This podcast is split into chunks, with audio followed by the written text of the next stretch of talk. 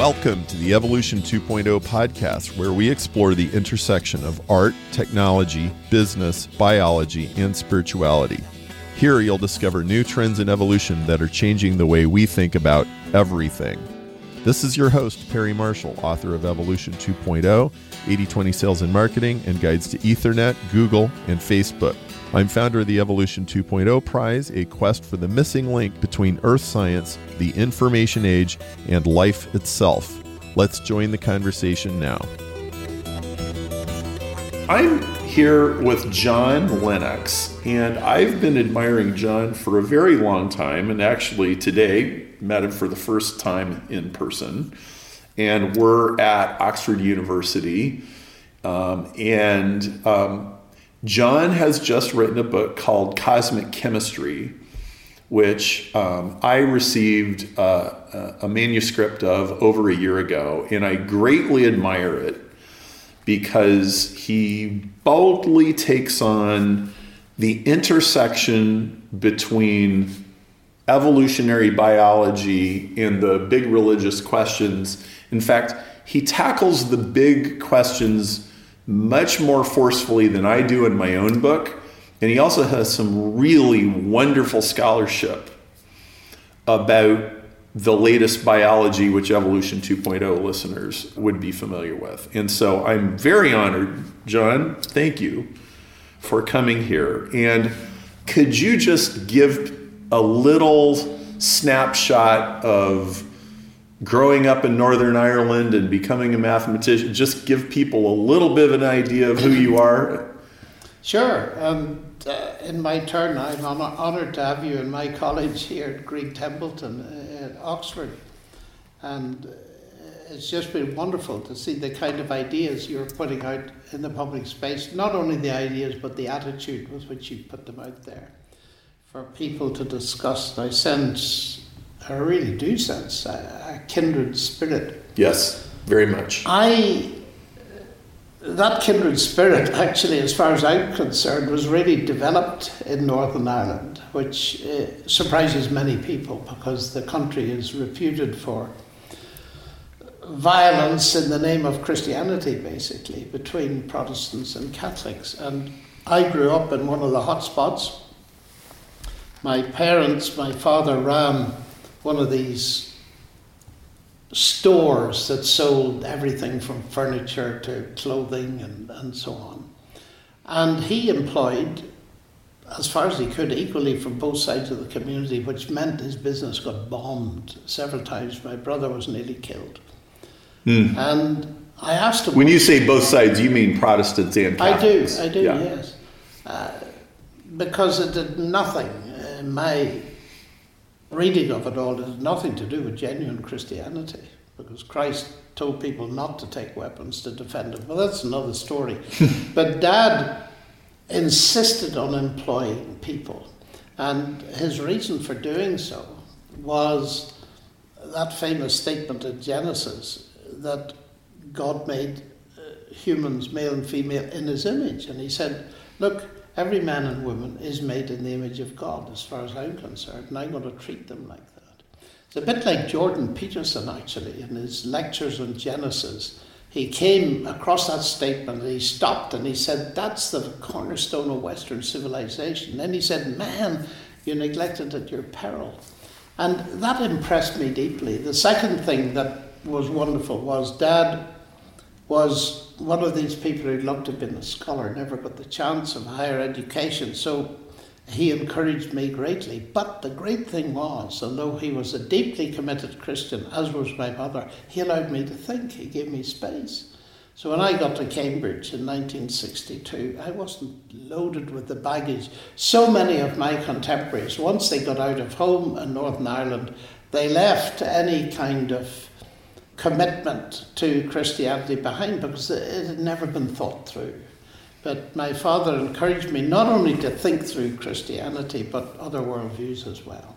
So that was a wonderful preparation. And at school still, I had a friend who was older than I was, already at university when I was towards the end of school. And he and I used to read a lot of books together, even tackling things like Alfred North Whitehead, that was jolly difficult. But we came across this author, Robert E.D. Clark, in his book, series of books, but one that stands out was The Universe Plan or Accident.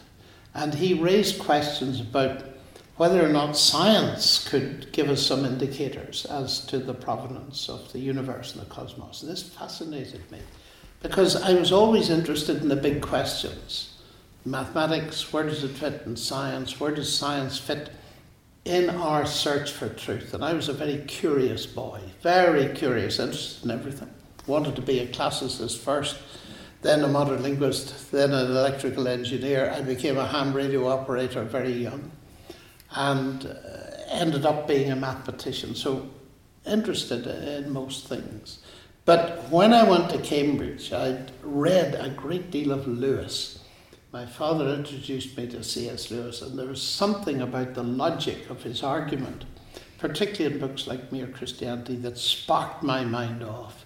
And I came to a very deep, settled conviction for one at that age that Christianity was not only true but was defensible. And when I got to university, I realized that for the first time I was in not the kind of fraught religious culture of Northern Ireland, but in a much more open culture. And I thought, what I really want to do now is test what I believed against other people's convictions. So I set out in week one, Cambridge, never forget it, to befriend, and I would emphasize that, people that did not share my worldview. I've been doing it ever since. So that'll tell you quite a bit about what makes me tick. And um, life has gone on, and I've tried to do that even in public, befriend some fairly difficult people. But there, yeah. there we are. Well, so when we were having lunch earlier, we got into a very interesting conversation about you discovering that questioning evolution was taboo. Yes, I did. Um, and you talked about Fred Hoyle, and then you talked about a number of other people. Now, probably most listeners aren't going to know who Fred Hoyle was, but he was a very committed atheist who was also extremely skeptical about a number of conventional explanations because he was a mathematician. That's right. And as a mathematician, he said, well, this Darwinism dog doesn't hunt. Yeah, that's right. And Fred Hoyle was a Cambridge astrophysicist, mm. very famous. And many people believe, including me, although I don't know all the details, that he should have won the Nobel Prize for mm. his prediction of the resonance of carbon. And actually, it was, it was that uh, fine tuning discovery that led him to say nothing shook my atheism as much as the discovery that where, where does all the carbon come from you see? You could, need a, a, resonance. Could you explain in just in 30 seconds what like can you unpack that just a, a bit? The, the fine-tuning of carbon? Well it was just that the, there's a lot of carbon in the universe and it's needed for life. And hoyle had worked out that he wondered where it all came from. And he discovered that you would only get it if you had certain factors in a very narrow band. Certain constants had to be exactly right. And he predicted that, but he didn't find it. Someone else found it. Oh, and okay. Hoyle should have got the Nobel Prize, but he never did.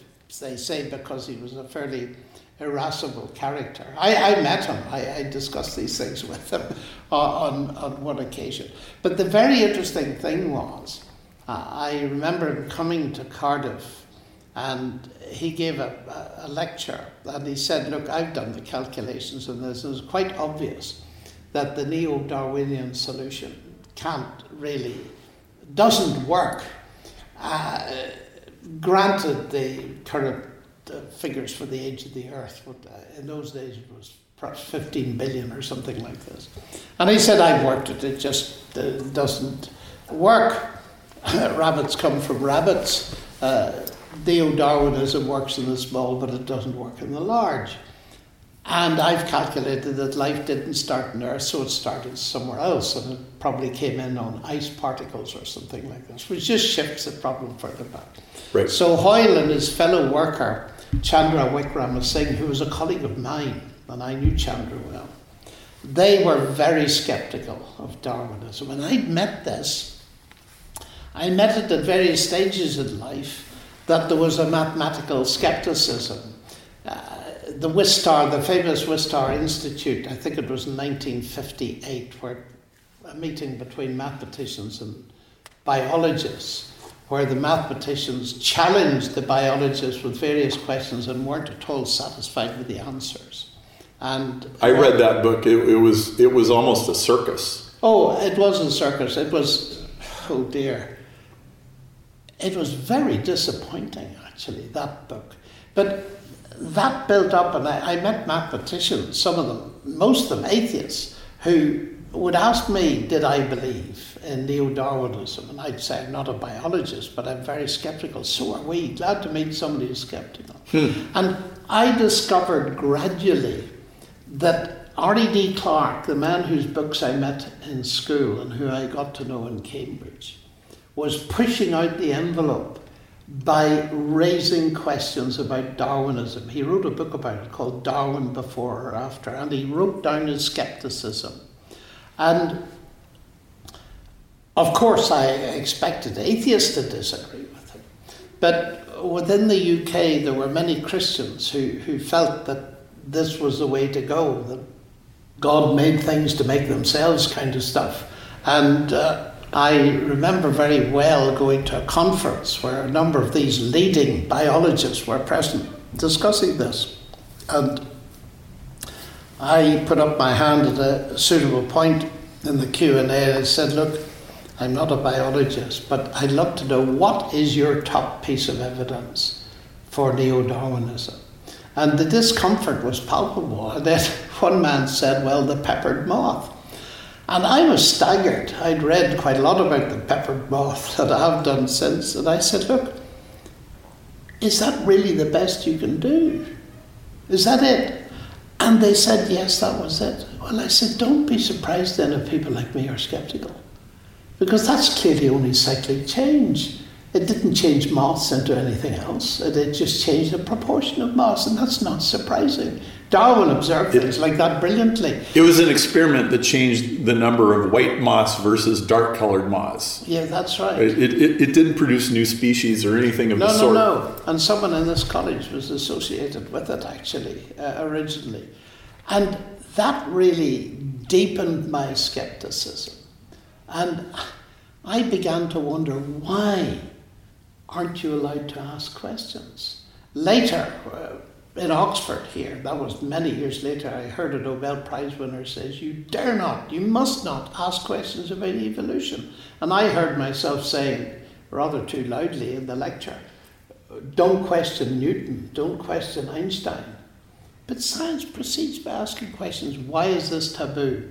And Perry, I think the only answer I can give to it is this that the neo Darwinian theory is in a unique position in terms of science. It's the only theory I know of where you can get a lot of it by deducing it straight from the worldview, the atheistic worldview of Lucretius. And he wrote about it, amazingly. His book De Rerum Natura, The Nature of the Physical Universe, develops most of the ideas that Darwin got, except perhaps the transmutation of species. And he develops them from assuming an atheistic worldview.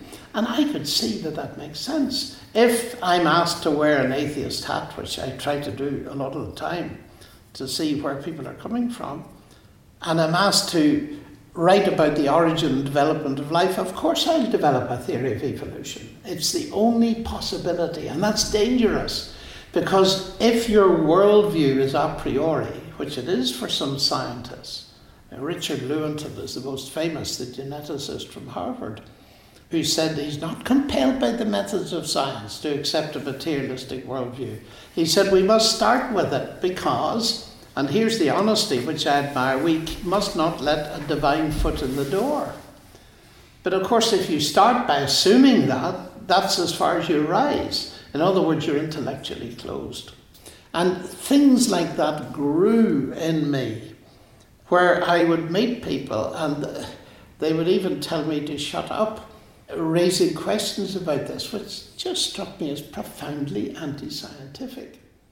Because the people I have a difficulty with in raising my questions are not scientists in general. They're Christians who are scientists, and that's different. Oh, so, it, can you elaborate on that a little bit? Yeah, that's very interesting.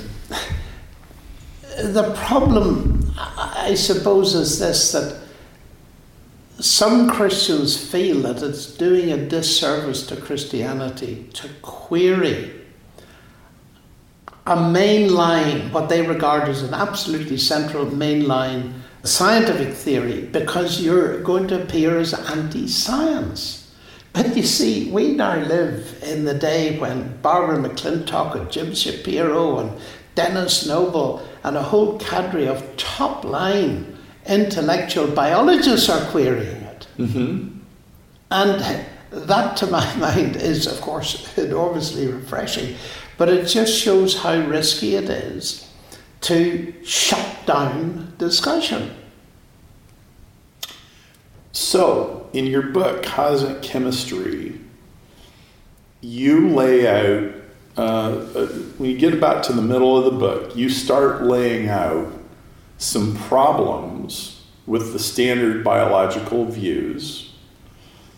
And then a few chapters later, you start talking about the people that you just mentioned, people like Barbara McClintock and James Shapiro and, and people like that. And you. And, and myself, yes. And you've begun by showing there's there's a whole bunch of problems with the standard view. And then I, I guess I would summarize that next set of chapters as saying the level of engineering and complexity that we do know that enables adaptation is so far beyond any human technology or anything that we currently understand that it appears as though we're we're sitting here with 1% answers and 99% unanswered questions. Yeah, I think that I think that's absolutely right.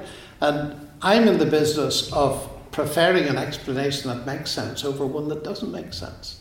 And unless someone demonstrates that uh, simplistic notions of um, laws and, uh, and uh, some sort of randomness factored in can produce not simply complexity, but it's the kind of complexity we're facing with. And it's a language like complexity, hence the almost wholesale takeover of computer language for biological research. And that's an indicator to my mind. What we're discussing when we're dealing with genetics is very long words and segments of very long words. And what amuses me a little bit, and I often put it to, to people, I, I, I, I, say uh, to folks, look, what do you do science with? Uh, and they say, well, they usually don't say their mind because they don't believe in the mind. They say their brain. Mm. I say, okay, what's the short story about the brain? Well, it's the end product of mindless, unguided process. And I say, and you trust it, do you? And they pause for a moment.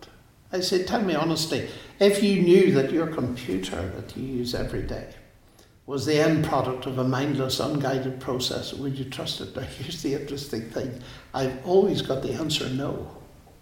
Wow. And I said, now, you've got a problem especially you if you're studying DNA, as many of them are. Here you have a, a, a word, 3.4 billion letters long, roughly speaking. And you tell me the moment you see a short word, four letters, E X I T above a door, you will say, yes, there are uh, mechanical processes, automatic processes behind that, but there's a mind behind it.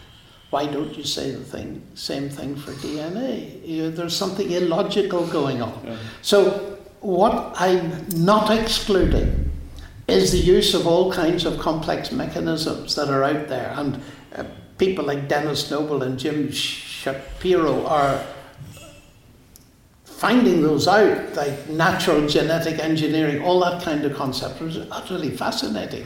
But what that simply reveals is that the whole thing has levels of linguistic sophistication that go way beyond simply CGAA, CGT uh, in the, the DNA molecule, which should in itself be enough mm-hmm. to point the finger towards an intelligent input.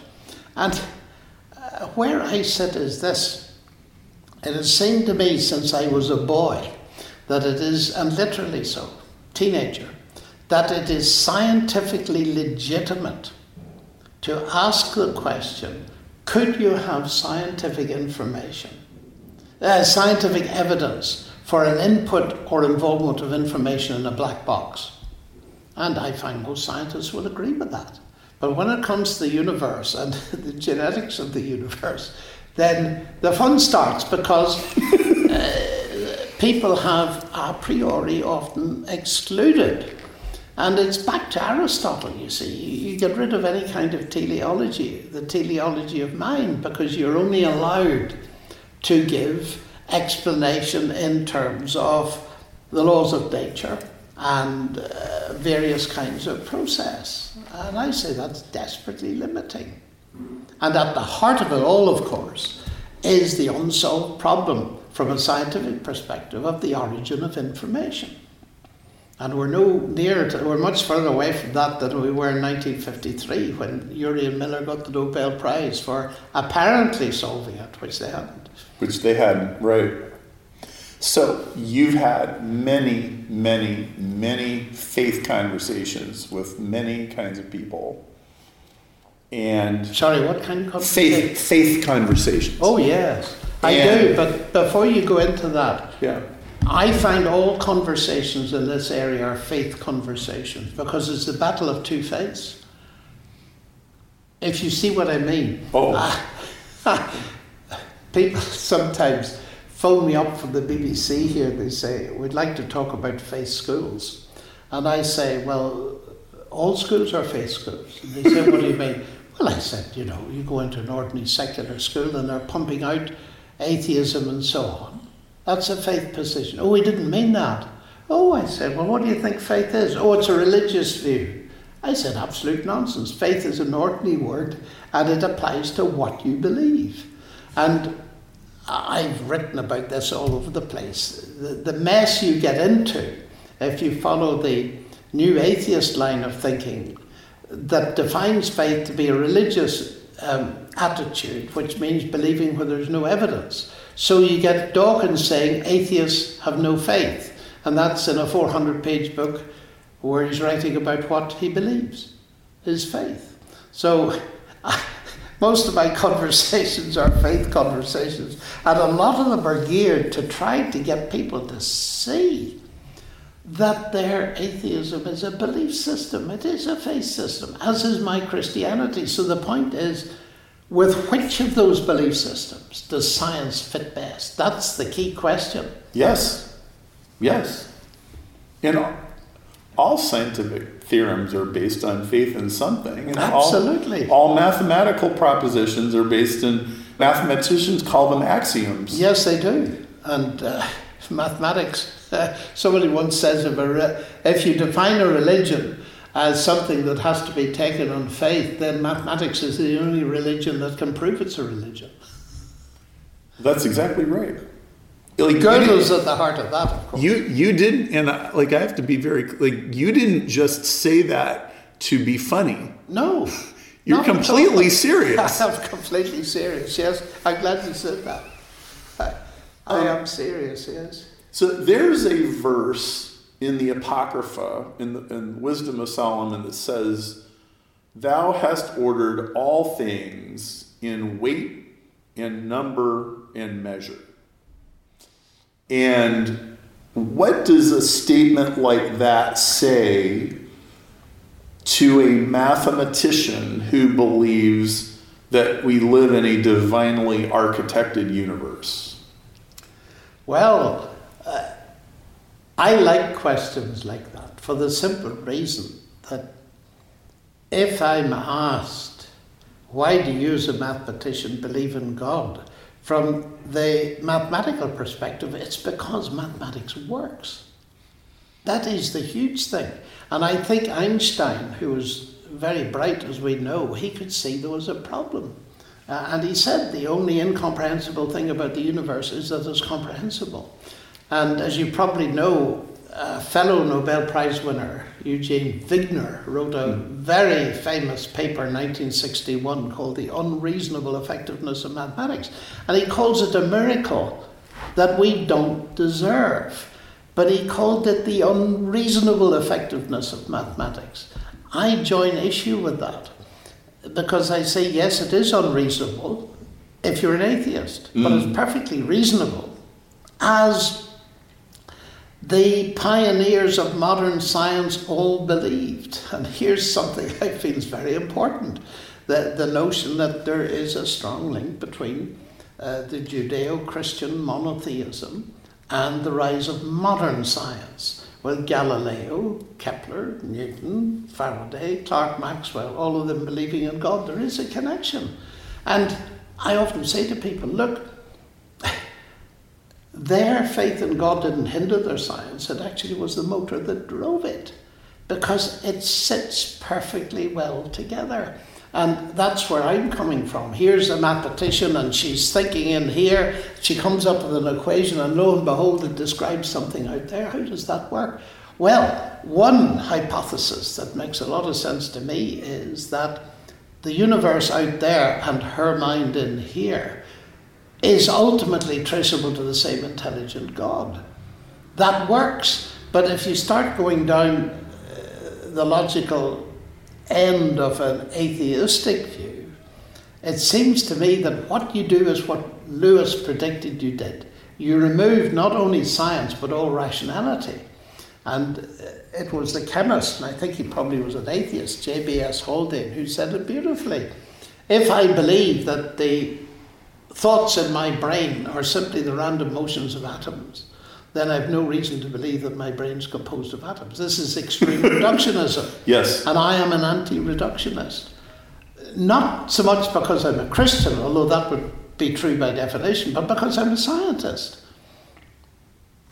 I think we have plenty of evidence that the atheist way of looking in the world leads to believing that absurd. So you have junk DNA. We had for decades. Yes, absolutely. Being insisted that 97% of our DNA is junk. It turns out that was a horrible theory. Yes. And then there's also the junk universes, like, well, there's 10 to the 500 oh, universes. The, mul- and, the multiverse theory, yes. And we're in the lucky one. Yes, that's right. Right. And so you, it, science ends up running aground when you don't start with a, a totality of a belief of, of reason and rationality. Like you, I'm a Christian, you're a Christian, we believe that there is a ultimately rational mind behind yes.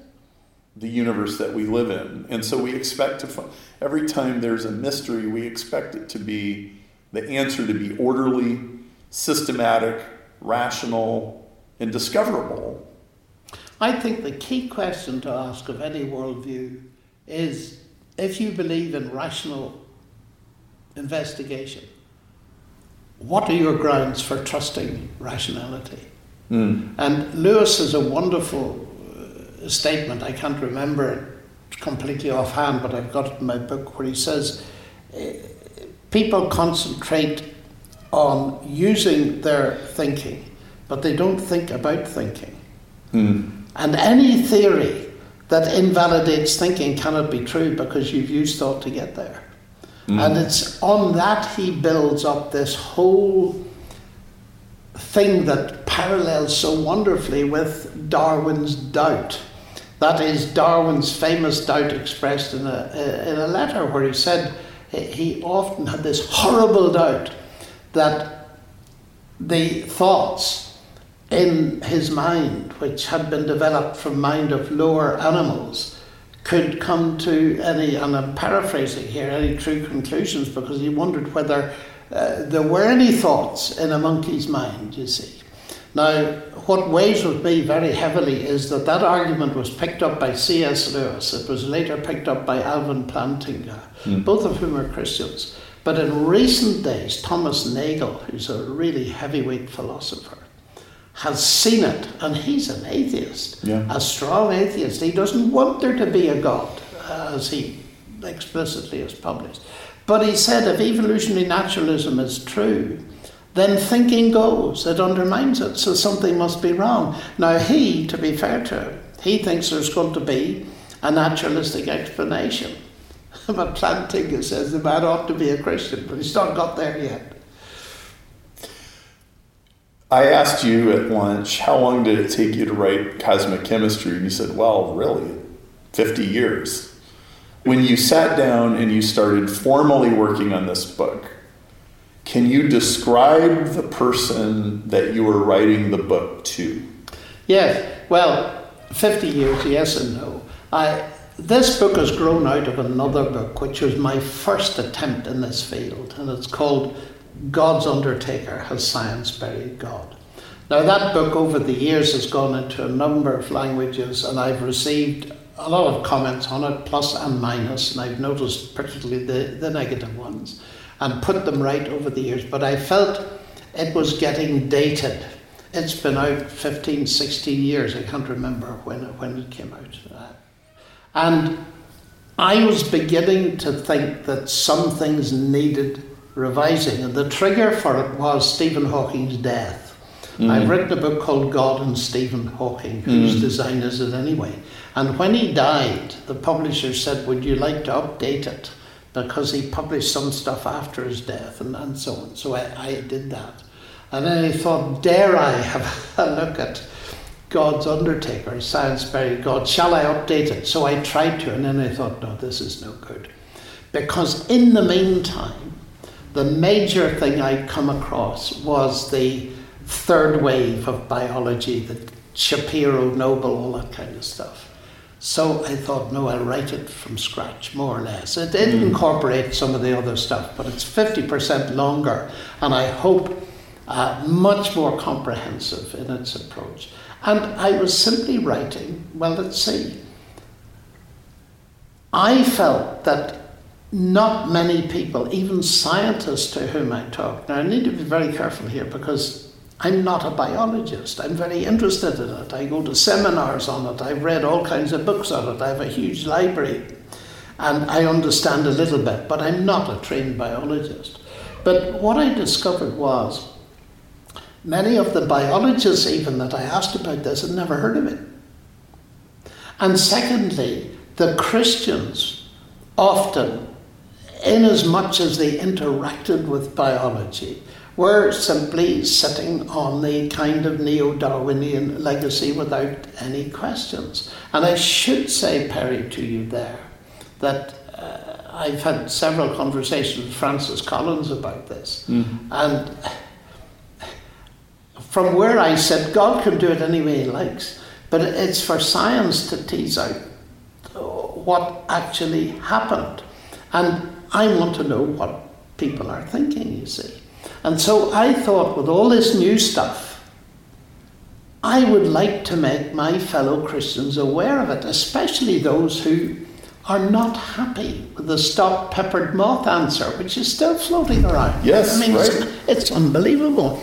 So I started writing, and I got very excited about it. And then I came across your book. And I thought, this, this, uh, things are happening. Some, something's happening out there. So, can I make a credible shot at this and uh, publish it? So, mainly in a way, I wanted to help my fellow Christians think these things through, but I also wanted to explain for people who weren't convinced Christians that there's something in this kind of case for an intelligent God behind the universe, that it's not a trivial case. And it is therefore worth revisiting what motivated the early scientists doing their stuff. Perhaps history will turn a bit in a full circle. So, multi purpose, and it remains to be seen. As you say, I've only just had my coffees. It's an extraordinary book. Um, I somebody uh, I was corresponding with somebody just the other day, not a religious guy, but he said, "So what are some other books?" He liked Evolution 2.0, and he said, "What are some other books that I should read?" And I said, "Well, you should definitely read Cosmic Chemistry." There's very few books that explain some of this new third wave biology in ways that regular people can understand. Most of them are at the PhD level. Yeah, that's right. And and that's you know, God bless the PhDs for doing their job, but regular people need explanations. And, th- and there's a lot more in your book than just that. Like a lot. I mean, there are if you want a book that you can sink your teeth into that's going to give you things to think about for a very long time it is a marvelous book, and um, you know it came out a couple weeks ago. Like, well, I got I, I got to get over to see John when I'm in Oxford because this is just too good to keep secret. So thank you for this very well researched, clearly years of scholarship. Congratulations! Thank you for writing it. Well, thank you so much for your interest in it, which has done a lot to spur me on in, in doing it. And it's exciting now at last to, to have met someone who has actually been a genuine inspiration to me in what you think and in the way you think. So thank you too. And you know what encourages me about this? People say, "But you're a mathematician; you shouldn't be writing about these things." but you see, that that to my mind is nonsense you know, from Darwin to Dawkins, people have written to catch the public imagination. And I'm a great believer in the public understanding of science, that people are often very much brighter than we think and, and are interested in these things. Yes, they are. And it seems to me to be a, a very legitimate activity to think things through and to get them out without compromising their intellectual providence or validity, but to get them out in ways that people, ah, I get it. You want to give people an aha moment uh, when they read some of this stuff. And, uh, and that's the business I'm in. It is, in a way, communication, but I hope it's faithful communication. Yes. Excellent. Thank you. Pleasure. Until next time, this is the Evolution 2.0 podcast, bridging science, technology, business, and the big questions. To ensure you never miss an episode, subscribe on iTunes or on your preferred player. If you like the show, rate us on iTunes. Join our email list and social media at cosmicfingerprints.com.